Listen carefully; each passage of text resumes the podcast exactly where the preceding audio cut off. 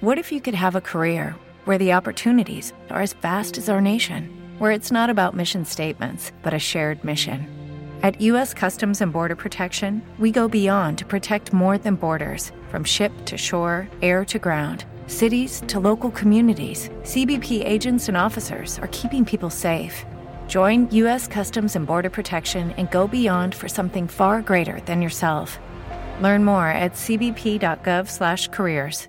Hello once again, everybody, and thank you for joining me here on this Tuesday, March thirtieth edition of A T S Radio. I'm your host, Adam Burke. Be joined today once again by Brian Blessing, the host of Sportsbook Radio and Vegas Hockey Hotline. Didn't have Brian on last week because we had to wait for the Sweet sixteen to be set up. So we had Kyle Hunter on last Tuesday, but we're back to normal here with this Tuesday edition of the show. Over at A T S dot io, the twenty twenty-one M L B betting guide, you've got two days left until opening day. The start of the season coming up here on Thursday, April first. Check out that M L B betting guide over at A T S dot io. Lots of helpful information to get you ready for the Major League Baseball season, and also information that will be relevant as the season goes along, at least in the early part of the campaign.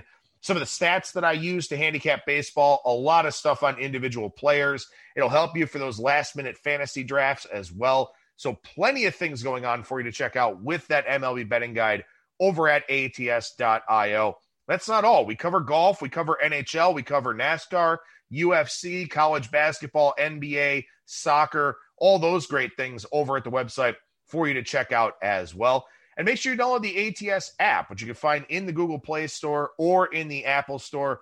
Full article integration with that. It's also a bet tracker and an odds screen and a stats database. Lots of bells and whistles to help you handicap, help you keep track of the games that you've picked, and also a premium model subscription available in that if you are interested for nine ninety-nine a week, nineteen ninety-nine a month. Download that A T S app today. Works on both Android and iOS devices, so you can find that in the Google Play Store or in the Apple Store.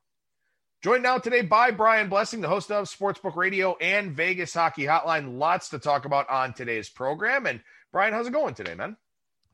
All right, Adam. Uh, winding down in the hoops, but as you said, baseball ready to go, and the home stretch for hockey, the N B A, N F L drafts coming. Masters is right around the corner, so there's a lot of cool stuff coming up. Yeah, there definitely is. Lots of stuff for us to get to on today's show. Lots of stuff to talk about down the line here as well. And let's go ahead and start with some immediacy here with the two Elite Eight games coming up on Tuesday night. Uh, we already have Houston and Baylor in one of the Final Four matchups. We'll find out the other Final Four matchup after tonight's games. And, Brian, let's start with that first one on the board here, the seven fifteen Eastern tip-off between U S C and Gonzaga. Seeing some U S C money here on the board as this line's come down now to eight point five pretty much across the market. Total sitting at one fifty-three just about everywhere you look. And I'll say this, you know, I think you can make a case for U S C. We did on yesterday's show with Kyle Hunter, but it is very, very difficult to step in front of Gonzaga here. People willing to do it, though, here in advance of the game. Well, very briefly, I would just say the Monday night stuff was amazing from the odds makers' perspective. Uh, you had Oregon State comes roaring back. Basically, it's a tie game with like two to go, and then there's life and death. Like they weren't going to cover the eight. They get the late basket and do indeed cover the eight barely. And then the Arkansas Baylor game was flying over the total at halftime. They would, they score seventy, eighty-four points. And that was a drum roll in the final ten seconds, twenty seconds to get the total. So the odds makers have done a really good job. So in that vein, I mean, you can make a case, I believe, that the Pac twelve has been amazing. And the team that has looked the absolute best in the Pac twelve, I think, is U S C. And what does this tell you? This number's eight. It was nine. It's eight and a half now. It's just telling you what a monster Gonzaga is. I, I think U S C, their size, it's a really interesting matchup. I think Gonzaga numbers are inflated, but they really may be that good, which to me runs me right to the total. I'm I'm going to sit on the sidelines in terms of the side here and maybe do something in game, but I would lean on this game going over the one fifty-three. I mean, this Gonzaga team's in the mid-eighties all the time. And, you know, look at U S C, eighty-five against Kansas, eighty-two against Oregon. Current form, the recency of it, stands to reason uh, this is a high-scoring game. Maybe this, maybe you know, the safer play is the over in the first half if Gonzaga gets a big lead and then, you know, starts to slow it down in the possessions. I mean, the like the game last night completely changed at halftime. It was it was like an N B A game, then it turned into a half-court game, the Baylor game. But I, I'm looking for points in the game tonight. Yeah, and, you know, you look at Gonzaga here, and they've been held under eighty points just twice this season. They've scored ninety or more in fifteen games.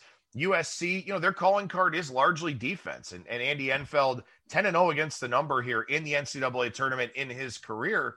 But you do wonder, you know, does U S C have the horses to match up with this Gonzaga team? And, of course, on the flip side, Gonzaga now playing some teams that they're not really accustomed to playing from a strength standpoint. You know, they play a pretty weak conference schedule in the West Coast Conference. They did play some better teams early on in the year, but teams like Kansas left the N C double A tournament early. Virginia out in the first round. West Virginia out pretty early as well. So even some of the signature wins for this Gonzaga team from early in the year, Iowa being another one, those teams left the tournament very early. So maybe we kind of saw their true colors once they started to step up in class a little bit, or at least play something different here in the tournament. So I guess that's a big question for Gonzaga, and it's kind of an annual question too when they get to this point of how will they fare playing against fellow top ten caliber teams.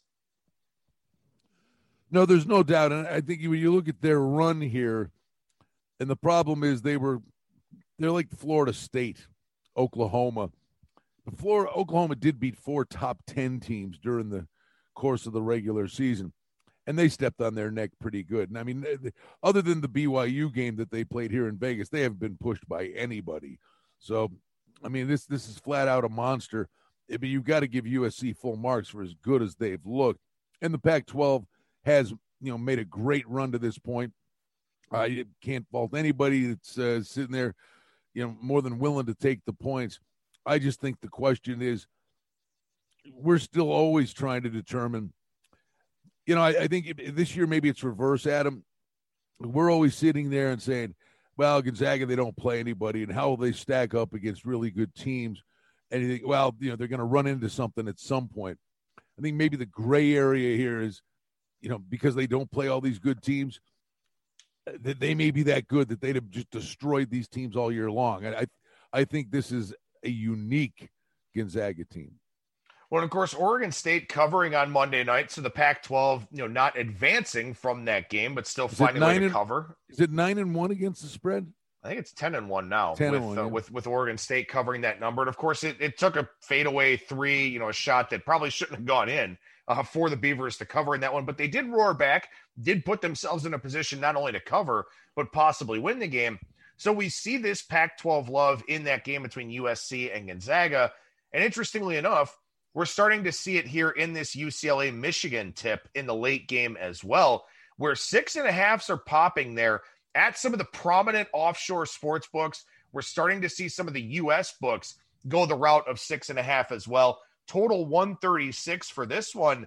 But, you know, are people just caught up in this Pac twelve hoopla with the Bruins, or do you feel like they, you know, maybe match up better against Michigan than some people believe? Oh, no. I, I mean, I... I don't know that it's a coin flip. I think U S C has really, really looked good. But you look what U C L A has done. They've you know, had to play Michigan State, and I think that sent them on their way in the first four game. They beat a good B Y U team. The Abilene Christian thing, I think, was just a mismatch, but Abilene Christian, right, had the huge letdown, pulling off the big upset on the first day of the tournament. Let's see, who they get. Uh, they, Texas. They, They yeah, they beat Texas fifty-three fifty-two, and that was a, you know, they're a defensive pressure kind of team, and they just, U C L A had the horses. That was a mismatch. But I think this team has really shown a propensity for running the, a, a good offense, play above the rim, showed a lot of fight, and I, I'm all in on the points here. The one thing is, it's funny, you know, before we started the tournament, we talked about, well, there's going to happen, you know, who's the phony one? You know, we're sitting there, Big twelve this, A C C, uh, the Big ten, and it turns out the Big twelve and the Big ten were the phony ones. A C was, you know, A C C was down all year, was so-so in the tournament, And then the Pac twelve and the S E C were kind of the play-on conferences. Now, I'm in I'm in on U C L A. The the one thing is, everybody poked holes at Michigan, said they may be the most vulnerable of the ones with the uh, the liver's injury. But they've done a great job, and they've adapted. I, I kind of like U C L A. I take the points. I got to believe that's a low total. I think maybe the odds makers are onto something here, but I think U C L A's in here with, with more than a puncher's chance. I, I I can see them winning this game. Well, and of course, the one thing about, you know, looking at totals here at this time of the year, and, and both of these games kind of in that falling range, as you would expect a lot of them to be in the Elite Eight and, and probably in the Final Four as well. You know, that's something you have to consider here. You know, if, if you think it's a lower scoring game, perhaps that happens in the first half as opposed to the full game, with all of the fouling at the end. And Michigan, a very good free throw shooting team. Livers was the, one of the best during the regular season. They will miss him, but a lot of their guys do shoot very well at the free throw line. So if they are ahead late, this is one that certainly could wind up getting pushed over that total. So, you know, we covered a lot on these games uh, with regards to, you know, yesterday's show. So I definitely encourage everyone to check that out if you get a chance. But Baylor and Houston here, we know one of the two Final Four games. And as we look at what Circa Sports put up last night, and I haven't seen an updated number for this. I'll pull up the app here in a second. Uh, Baylor minus four, one thirty-two and a half the total. The early look at that Final Four game here between Houston and Baylor. And uh, anything, you know, look, look at it, looking at five, five and one thirty-five. Okay, so a little bit of, of Baylor money coming in, and and also looks like some over money as well. Yeah, it's up to one thirty-six and a half. Uh, that's the number over at Wynn. So that four and a half, five range uh, total, probably, I guess the consensus is called one thirty-six. So any, anything jump out about that early number for you?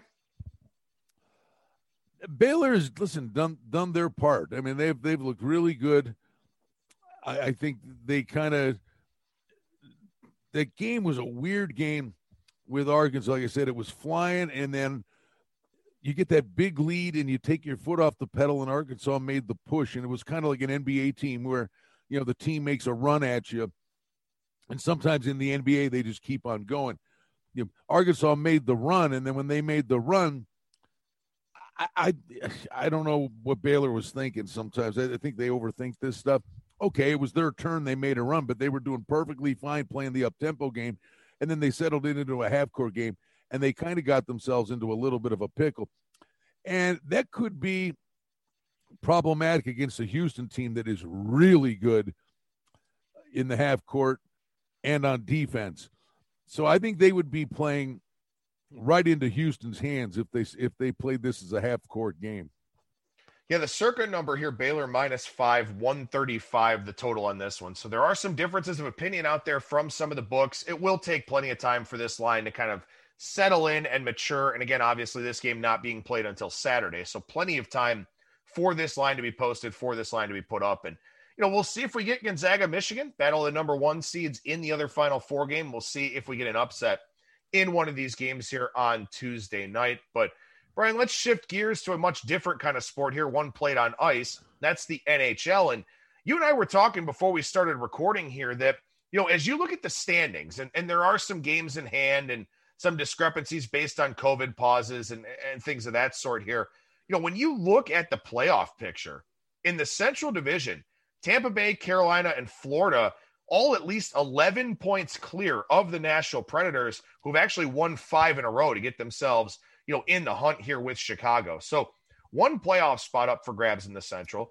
In the East Division, Boston's only played thirty-one games. That's fewer than anybody else in the division. Looks like all four playoff spots could very well be decided in the East very early on with Washington, the Islanders, the Penguins, and the Bruins. We'll talk about the other two divisions here in a second, but you know, look, as I said, it looks to me like seven of the eight playoff spots between the Central and the East pretty much decided already. Will that impact your handicapping as we go forward?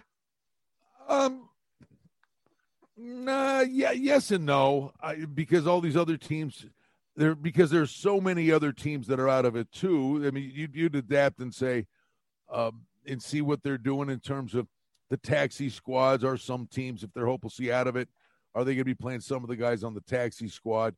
the other thing is the trade deadline's coming up April twelfth, and the Canadian government just knocked the quarantine down from fourteen days down to seven days. So that means the Canadian teams are now probably willing to make a deal with an American-based team, which looked like it was not going to happen. And five minutes after they did that, Buffalo sent Eric Staal to Montreal. So I think trades could happen this week leading up to the trade deadline, because if you're a Canadian team, you want to get a guy in as fast as you can. You don't want to get him up there at the deadline and then stick him in a hotel room for a week. Then he's got to get, he's got to A, know the, learn the team, B, get back up to playing speed. So I think the deadline may be April twelfth, but specifically, I would think some of the Canadian teams, if they're going to be making deals, these deals are going to happen very soon. You know, what I think will be interesting is, is when the playoff teams go up against each other, you know, where they're jockeying for seeding, jockeying for position. We've seen Tampa Bay and Carolina, you have some very spirited head-to-head affairs. Florida, of course, in that mix as well, although that Aaron Ekblad injury was not only gruesome and ugly, but it's certainly going to be a massive hit for the Florida Panthers, who aren't in danger of missing the playoffs or anything like that, but they will have to sort of shuffle things around. In the East Division, you know, Boston's got a little bit of ground to make up with those games in hand, but Pittsburgh's played through a lot of issues and injuries, and they've been just fine. The Islanders are a really interesting team to me because they are thirteen one and two at home. They are nine nine and two on the road. So one of the largest home road discrepancies in the N H L this season, if not the largest, belongs here to the New York Islanders. Then the Capitals have been good pretty much everywhere that they've played. But, you know, I think games against those competitive teams will kind of get, you know, some of those playoff types of feelings going. Whereas I do wonder if these teams squander away some points opportunities against lesser competition. Well, the one thing is what looks etched in stone today, you still have in the neighborhood of twenty-two, twenty-three games left. The thing that's weird is only playing games within the division. And you sit there and you look at the points today, like, okay, Boston's in fourth place. They're, they're eleven points behind the Capitals. Well, you got to look at everybody's schedule and say, well, who have you played? Washington's basically run their course and played Buffalo. Boston still has six games remaining in Buffalo against Buffalo. So in all these divisions, you got to look. Saint Louis is the one that I believe has a real problem on their hands. They're currently sitting in fourth in the West Division and is a team that's just underachieving mightily, and they're on a skid, and it's not because they're on a skid, but they, to enhance the problem, they've lost four in a row. But at the end of the year, or the remainder of the games, they've played thirty-five games, so they've got twenty-one games left, and I'm close, maybe not exact, but I think they've got to play seven games with Minnesota and six games with Colorado and Vegas. So, so you know what I mean? It's like Vegas may be a good team, Colorado a really good team, Colorado a really good team. Well, they've cycled through and they played the Ducks and the Sharks and Arizona. But Saint Louis, as bad as they are right now, and they're sitting in fourth, they've now got to play the, the meat of, of their schedule in the second half. So every division, the standings don't, you know, look at it and go, oh, this is etched in stone, because a lot of these standings and the points that have been accrued, it's all based on who you've played so far. And it's not like they're playing a handful of games. They're, they're playing six, eight games against a weaker foe or a really strong foe. Yeah, Saint Louis here, looking at the composition of the rest of their schedule, they've got six left against Colorado, two of them in Denver, four of them are at home.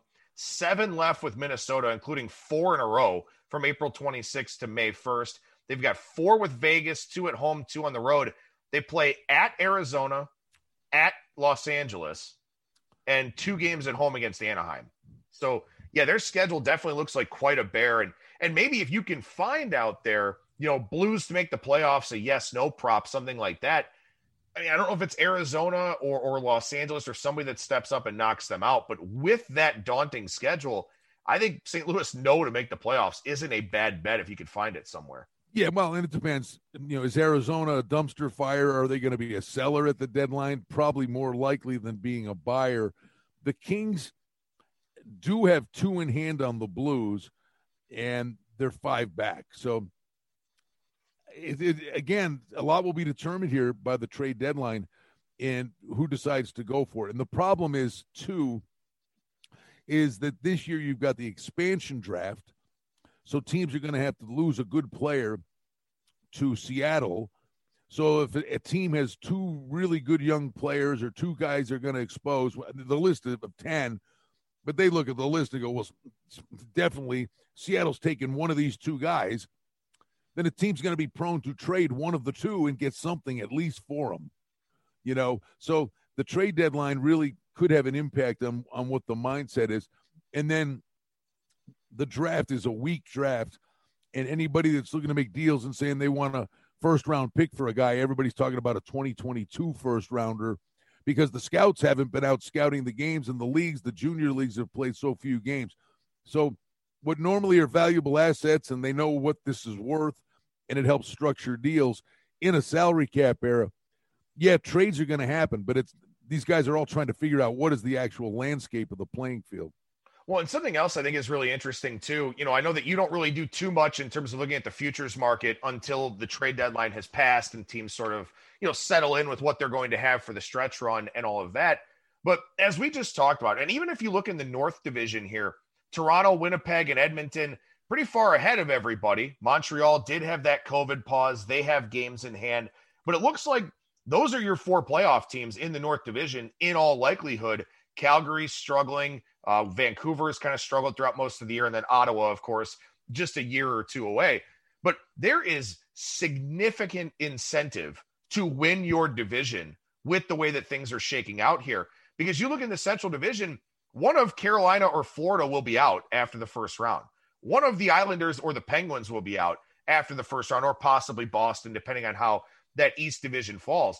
Especially in the West, you know, if you can avoid playing Colorado or Minnesota or Vegas and get the number four seed out of the West, that is huge for you. So there is significant incentive to win your division here, particularly in that West division.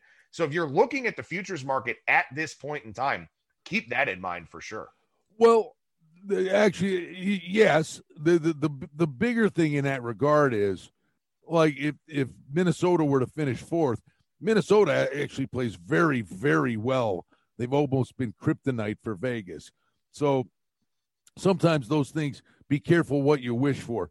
The, the, I think the real motivation for these teams, you know, Toronto, Vegas, Colorado, I mean, Winnipeg's right there now, so is Edmonton. But the, the real motivation is to rack up as many points. Yes, win the division, but what you want to do, uh, do is at all costs, you want to avoid either Tampa or Carolina. I mean, you you would rather play, you know, if, if you're Vegas, you would love to play the Leafs or the Jets or, or, or the Caps or the Islanders. You know what I mean? You want to avoid Tampa Bay at all costs because it's not an Eastern Conference and a Western Conference. So they're not only looking at the standings in the division because they're going to reseed.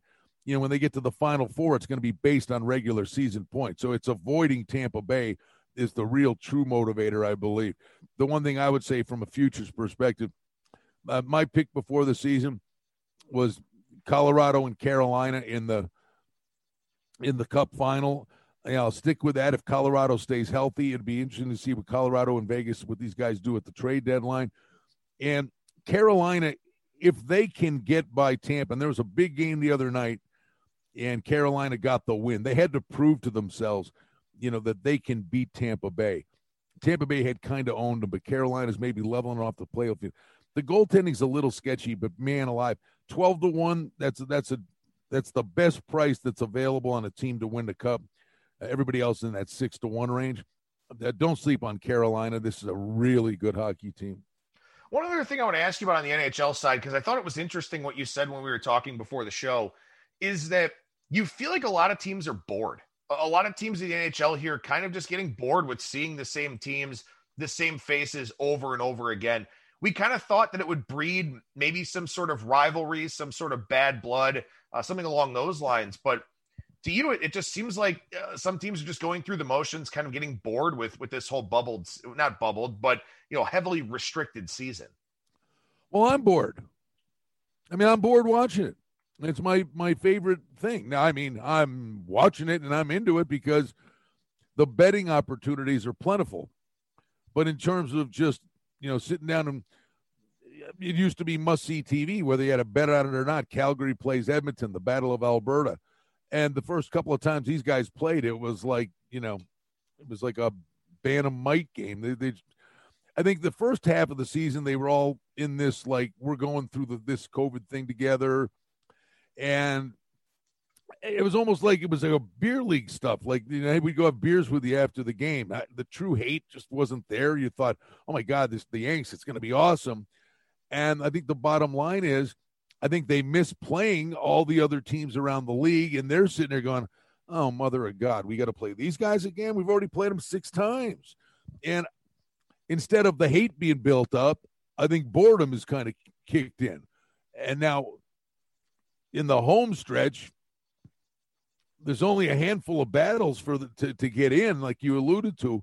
You know, some of those games are going to have some raucous intensity. I think the games will tighten up because the coaches will want to start implementing their Stanley Cup style of play where things just normally ratchet down and become more defensive in posture. I think that sort of stuff will start to happen. But, I mean, I'm bored watching it. I'm I, I, so, I and I'm all in on this. I love this. I think the players are bored. I mean, and when you're on the road, you have to go back to your room, go to the rink, go to the room, go to the room, back to the rink. And you can't hang out with anybody. Every, you're, all these guys are kind of on their own. A lot of the angles that we came up with have been really, really successful this year, and that's that mentally on a long road trip, fade teams on the back end of a long road trip because they are just, they are cooked. They are, they have mentally checked out, and the last game of a long road trip, they go to the rink. Their head is already on the bus to the airport after the game before they even take the ice for the warm-ups. So, I mean, there are betting angles that have cropped up because of it, but it is a very odd season. Yeah, it definitely is. And again, I mean, we've seen some extended road trips, to say the least, six game, seven game, eight game types of road trip stuff where, yeah, it's just, it's, it's very hard to remain engaged, especially if, you know, you guys dread going out on the road because you can't do anything. You know, you just. No, but I would just say to you, but it's not a level playing field either. It's patently not unfair. It's, it is what it is. But the guy, the teams in the North, the Canadian teams, these guys are traveling around like it's a regular N H L season. I mean, they're flying cross country for all these games.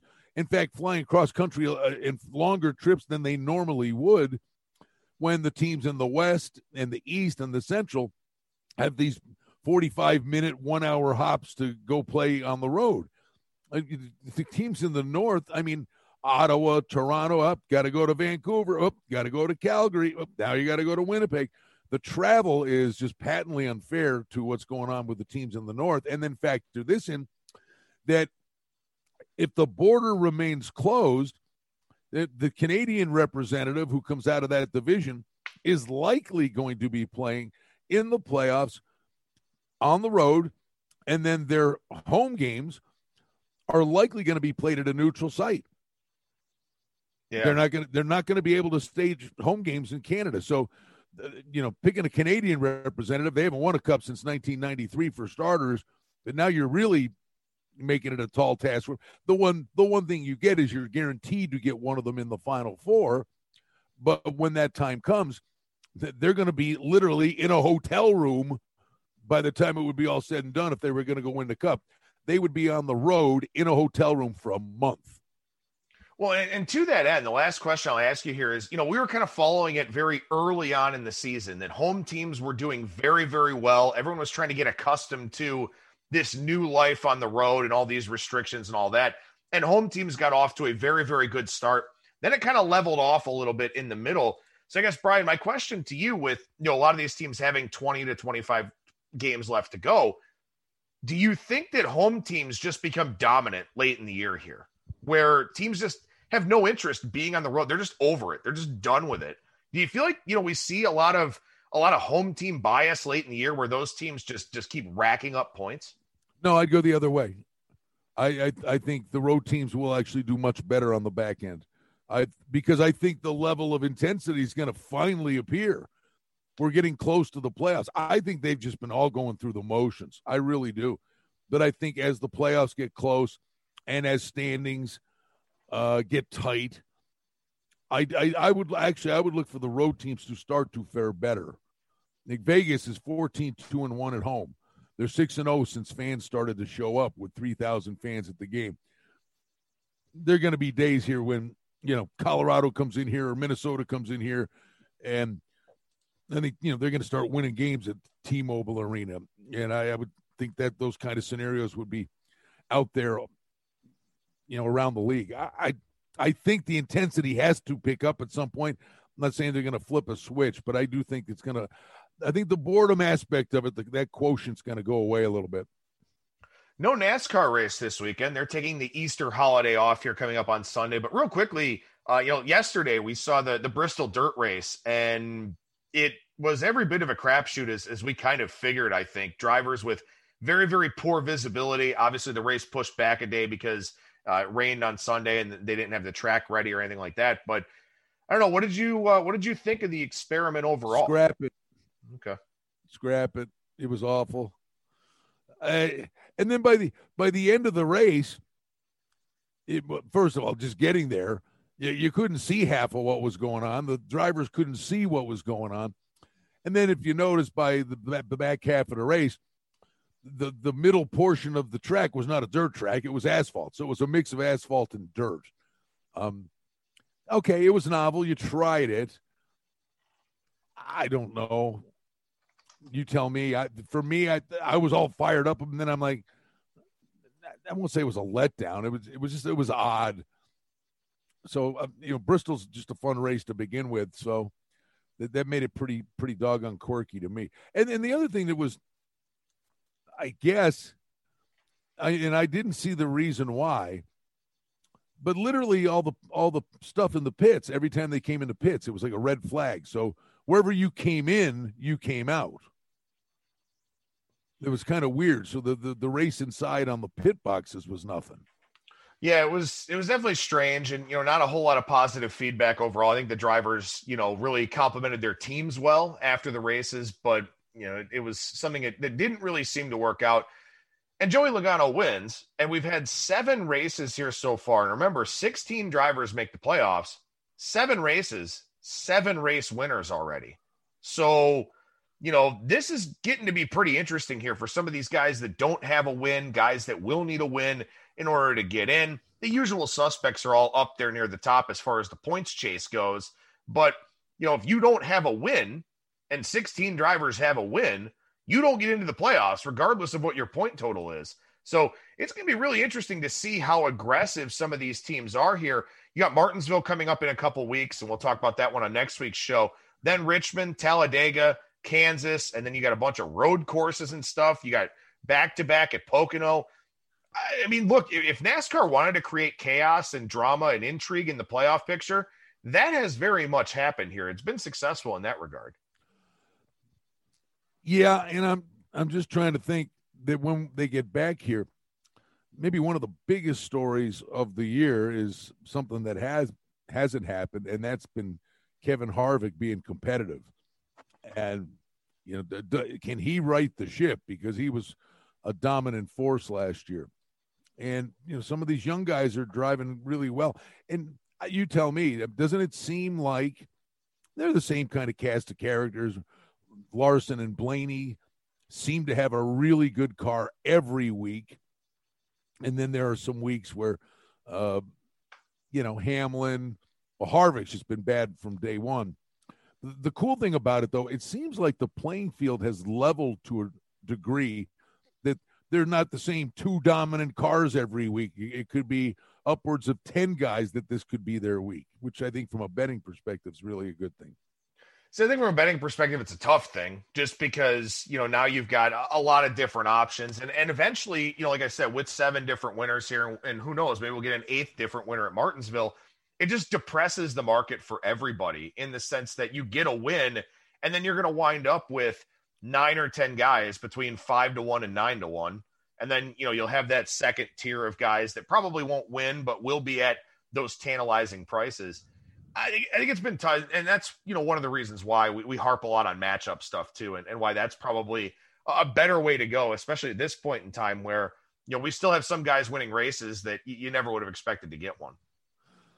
Yeah, no, it's it's been interesting. I mean, I, I look forward to the back half of the season. I, I love the restrictor plate races. Talladega will be looking forward to that one. But, again, I just would say anyone that's considering, you know, betting on NASCAR, and I I would say I'm, I've been late to the party, but in the last three three years, I've really gotten into it. I look forward to every race and just do a lot more studying and just have a database in my head of stuff that's going on.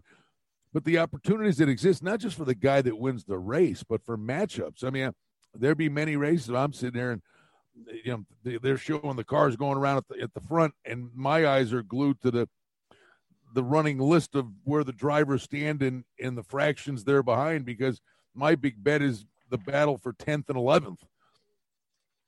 All right, so let's go over to the P G A Tour side of things here, where uh, Dustin Johnson has withdrawn from the Valero Texas Open. Posted both of my previews, one at A T S dot io and one at bang the book dot com on Monday. Both of those did have D J written in them. Made a quick editor's note that D J has withdrawn from this tournament. And look, I mean, this is not a good field. I mean, this is a poor field for this event. The Masters next week, the way the schedule's kind of shaken out with W G C events and invitational tournaments and, you know, the players and all of that, you know, guys just trying to get a week off here before they go to Augusta National. Some guys that are not looking for a week off here: Jordan Spieth, your eleven to one favorite; Tony Finau, twelve to one, Scottie Scheffler, fourteen, Hideki Matsuyama, eighteen. These numbers coming from BetMGM Sportsbook. Abraham Answer and Corey Connors, both twenty to one. Connors, the reigning champion here from back in twenty nineteen. But then, Brian, you run into guys like Ryan Palmer and Siwoo Kim and Cameron Tringale and Charlie Hoffman, Brandon Steele, uh, Chris Kirk, Zach Johnson, a two-time winner here. These guys in this twenty to forty to one range that are regularly seventy-five, eighty, ninety to one in a regular strength field. Oh, there's no doubt. And, and I could real quick. I just, I got to come back and say the Masters is my favorite sporting event of the year. The Stanley Cup playoffs is number two. And I got to tell you, the match play, the W G C match play event is my, it's right there. Number three, Wednesday, Thursday, Friday, Saturday, and Sunday. The matchups, it was amazing. I just killed it on Wednesday and Thursday. Was set up beautifully from a future perspective in the quadrants with the bracket. And it was kind of a cataclysmic Friday. Sergio went away.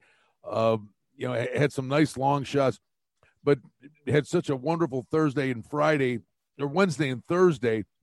And then on Sunday in the final matches, got out with, and I played a parlay, then hooked up uh, Horschel with Kuchar after watching them play, you know, play in the morning. So I, I just think that is such a wonderful event. I wish they could find a way to add a second one of those. I that, that is such a special event. As for this one, it's the look-ahead spot to the Masters. That's, you know, D J's like, why? I'm going to, you know, I I think D J just went went to Cancun or something just to make sure he avoids Kevin Na for an extra week. Um, just, but you know, they're all looking ahead to the Masters, but there are guys, the one thing that when you say what's on the line here uh, is the final opportunity to get punch your ticket for an invite. It was, and again, what does the past mean? But fond memories, uh, the, the one, the one year, it was maybe one of the best things I ever did was I had Ian Poulter, who had played great in the match play the week before.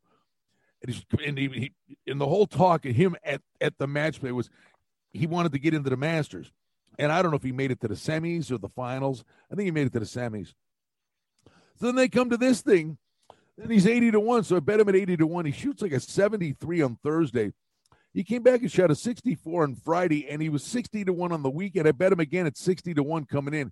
I don't know if you remember that, where he, he, he, I think he birdied eighteen to force a playoff and then won. So, look for guys that aren't in the Masters.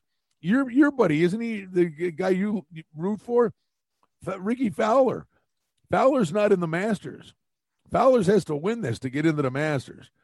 I mean, and it's not it's not the greatest field, and his you know his his form's nothing special.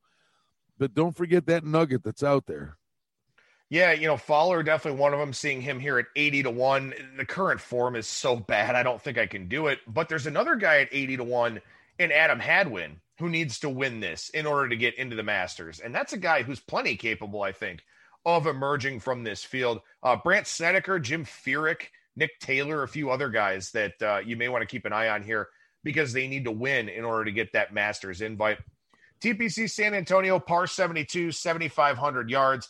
Corey Connors winning this thing in twenty nineteen tells you that it's a ball striker's course, and you probably don't have to be a great putter because Connors is not a good putter at all. So maybe that's something that you want to take a look at here for this one. But again, not, not a great field, not a lot of guys in good recent form either because they either haven't been playing tournaments because they don't qualify for the W G C or the Invitationals, or they're just not great players playing on very difficult courses and difficult formats. So we don't have a lot of great recent form coming into this one. Any no. guys you have played? Yeah, I mean, don't forget, it's the winds of Texas, and we saw the winds really blow up on the weekend in the match play. Uh, Speed's twelve to one. Uh, you know, Texas guy playing great. He's been on the leaderboard every week. Yeah, you can't can't play him at twelve to one. Scheffler, I sixteen to one. Boy, I'm telling you, I've been saying for weeks, Scotty Scheffler's going to win. And I'd have been sick to my stomach had he won that thing, and I was on the sidelines with him. Uh, but I think that might have exacted a toll on him. He got to be worn down coming into this thing. Finau can't kick the door down. I gave you some guys that maybe he could be worn down or his form had been so bad, but now he's rejuvenated. Kuchar's at sixty to one. Martin Laird at one twenty-five to one. This is a kind of event of Martin Laird shows up. Sebastian Munoz has been really weird. He had great rounds and then always one bad one, but he's much better than eighty to one. But I, I'll tell you, the guy with the wind, and I thought about him, I, I know we had talked about him, maybe it was the last podcast we did. I forget which which uh, tournament it was on the Florida swing, where I had mentioned uh, Zach Johnson to you. And Johnson was contending. He was, he was on the first page of the leaderboard into the weekend. Low driving ball flight and the winds here in this kind of field, I think fifty-five to one's more than a fair price for a guy like Zach Johnson. Yeah, Zach Johnson, again, you know, two-time winner of this event in the past. Throw out a couple of names. I mentioned Hadwin at eighty to one. I, I do like him, and like I said, he's got plenty of incentive here trying to get that Masters invite. When you look at ball strikers in this tournament, Keegan Bradley is fifty to one. He's eighth in strokes gained tee to green this year and sixth in strokes gained approach. Both of those numbers now the best in the field now that Dustin Johnson is not in it. So Keegan Bradley at fifty to one, not a bad play from a statistical standpoint here. I think he's a guy that's pretty interesting. Um, if, if I knew that Joel Damon wasn't was hungover going into I was, Thursday. I was just going to bring him up. That he'd be interesting. I listen, current form, guys got to win. Nobody paid an ounce of attention to it. You know, if, if and the form cycle for these guys is, is it's hard to win back-to-back weeks, and that maybe that's the rub, what you're saying right there. But I mean, I mean, we who'd we see pull this kind of stunt off uh, last year? Played one of the one of the wacko tournaments, and came and won a main one. I think it was Brendan Todd, wasn't it? Won back-to-back weeks. Yeah, maybe. Yeah. So I mean, a Damon is not a throwout, that's for sure. Yeah, I think I said I just I'm concerned how much abuse his liver took. Uh, in that yeah. in that alternate event over the weekend, and of course, you know, the travel and, and all that kind of thing. One other name I was kind of looking at here, and he was there, you know, in the final groups for the Players' Championship, and, and that final round was visibly painful, and he wound up missing the cut in the Honda Classic the week after. Doug Gim at eighty to one. Again, you talk about ball strikers in this field, and there aren't a ton of them. He had to have learned from that experience. This is probably going to be an easier course. You know, a lot less pressure playing around the guys that he was playing around, you know, in those final rounds of the Players. But at eighty to one for a player like Doug Gim, I mean, these are the kinds of events that, you know, maybe a guy gets his maiden win. It's either going to be some, you know, also ran veteran guy or some young dude who gets that first win, I think. And maybe Gim at eighty to one is not that bad of a look. You know what? Honestly, is this crazy? Phil's in this thing. Phil is in this thing. He's one hundred ten to one, and you know that older guys can compete at the Masters if you're in good form, the putter's working, and you've got the knowledge of of the course. And he's trying, you've got to believe, uh, the senior tour mixed in there. Actually, he was pretty competitive in the one main event a few weeks back. Maybe Phil's not a crazy guy trying to really peak at the right time for the Masters, and who's to say it doesn't happen the week before here at one hundred ten to one. I mean, you yourself said it's not the greatest field in the world. No, it's it's a bad field, and and that's why, you know, even though he's in really poor form, a guy like Gary Woodland at eighty to one in a field like this, I mean, he's not playing well at all. Don't get me wrong. I mean, if, if you're looking for recent form guys, Gary Woodland is not on the list. But in a field like this, where Woodland used to be eighty to one in, in major fields or, you know, uh, FedEx Cup events or something like that, he's eighty to one with this group. I mean, I don't know if he wins the thing, but I mean, there are far worse bets you could make, yeah. I think, at eighty to one here. I know we've thrown a lot of guys out there, but there's one a guy that I do play a lot in matchups and things of that nature, and I'd at least mention him. seventy to one on Sepp Straka. I mean, he, you know, he's he's a guy that is capable of going low. This is a kind of a wacko one. I think maybe you swing for a couple of long shots on the front end, but really set yourself up on Friday night, you know, before moving day, and and take a look at what's lying there for you. That's you're within five, six shots of the lead. Yeah, and I think this is one of those kinds of tournaments where we will throw out a bunch of different names because anybody could really win this thing. You know, I mean, it, there, I don't think there's any equity in betting any of the guys that are really under thirty to one here in this. You know, it's Spieth. Yeah, yeah, he's fine. He's playing well, but why the hell would I want to bet Jordan Spieth at eleven to one?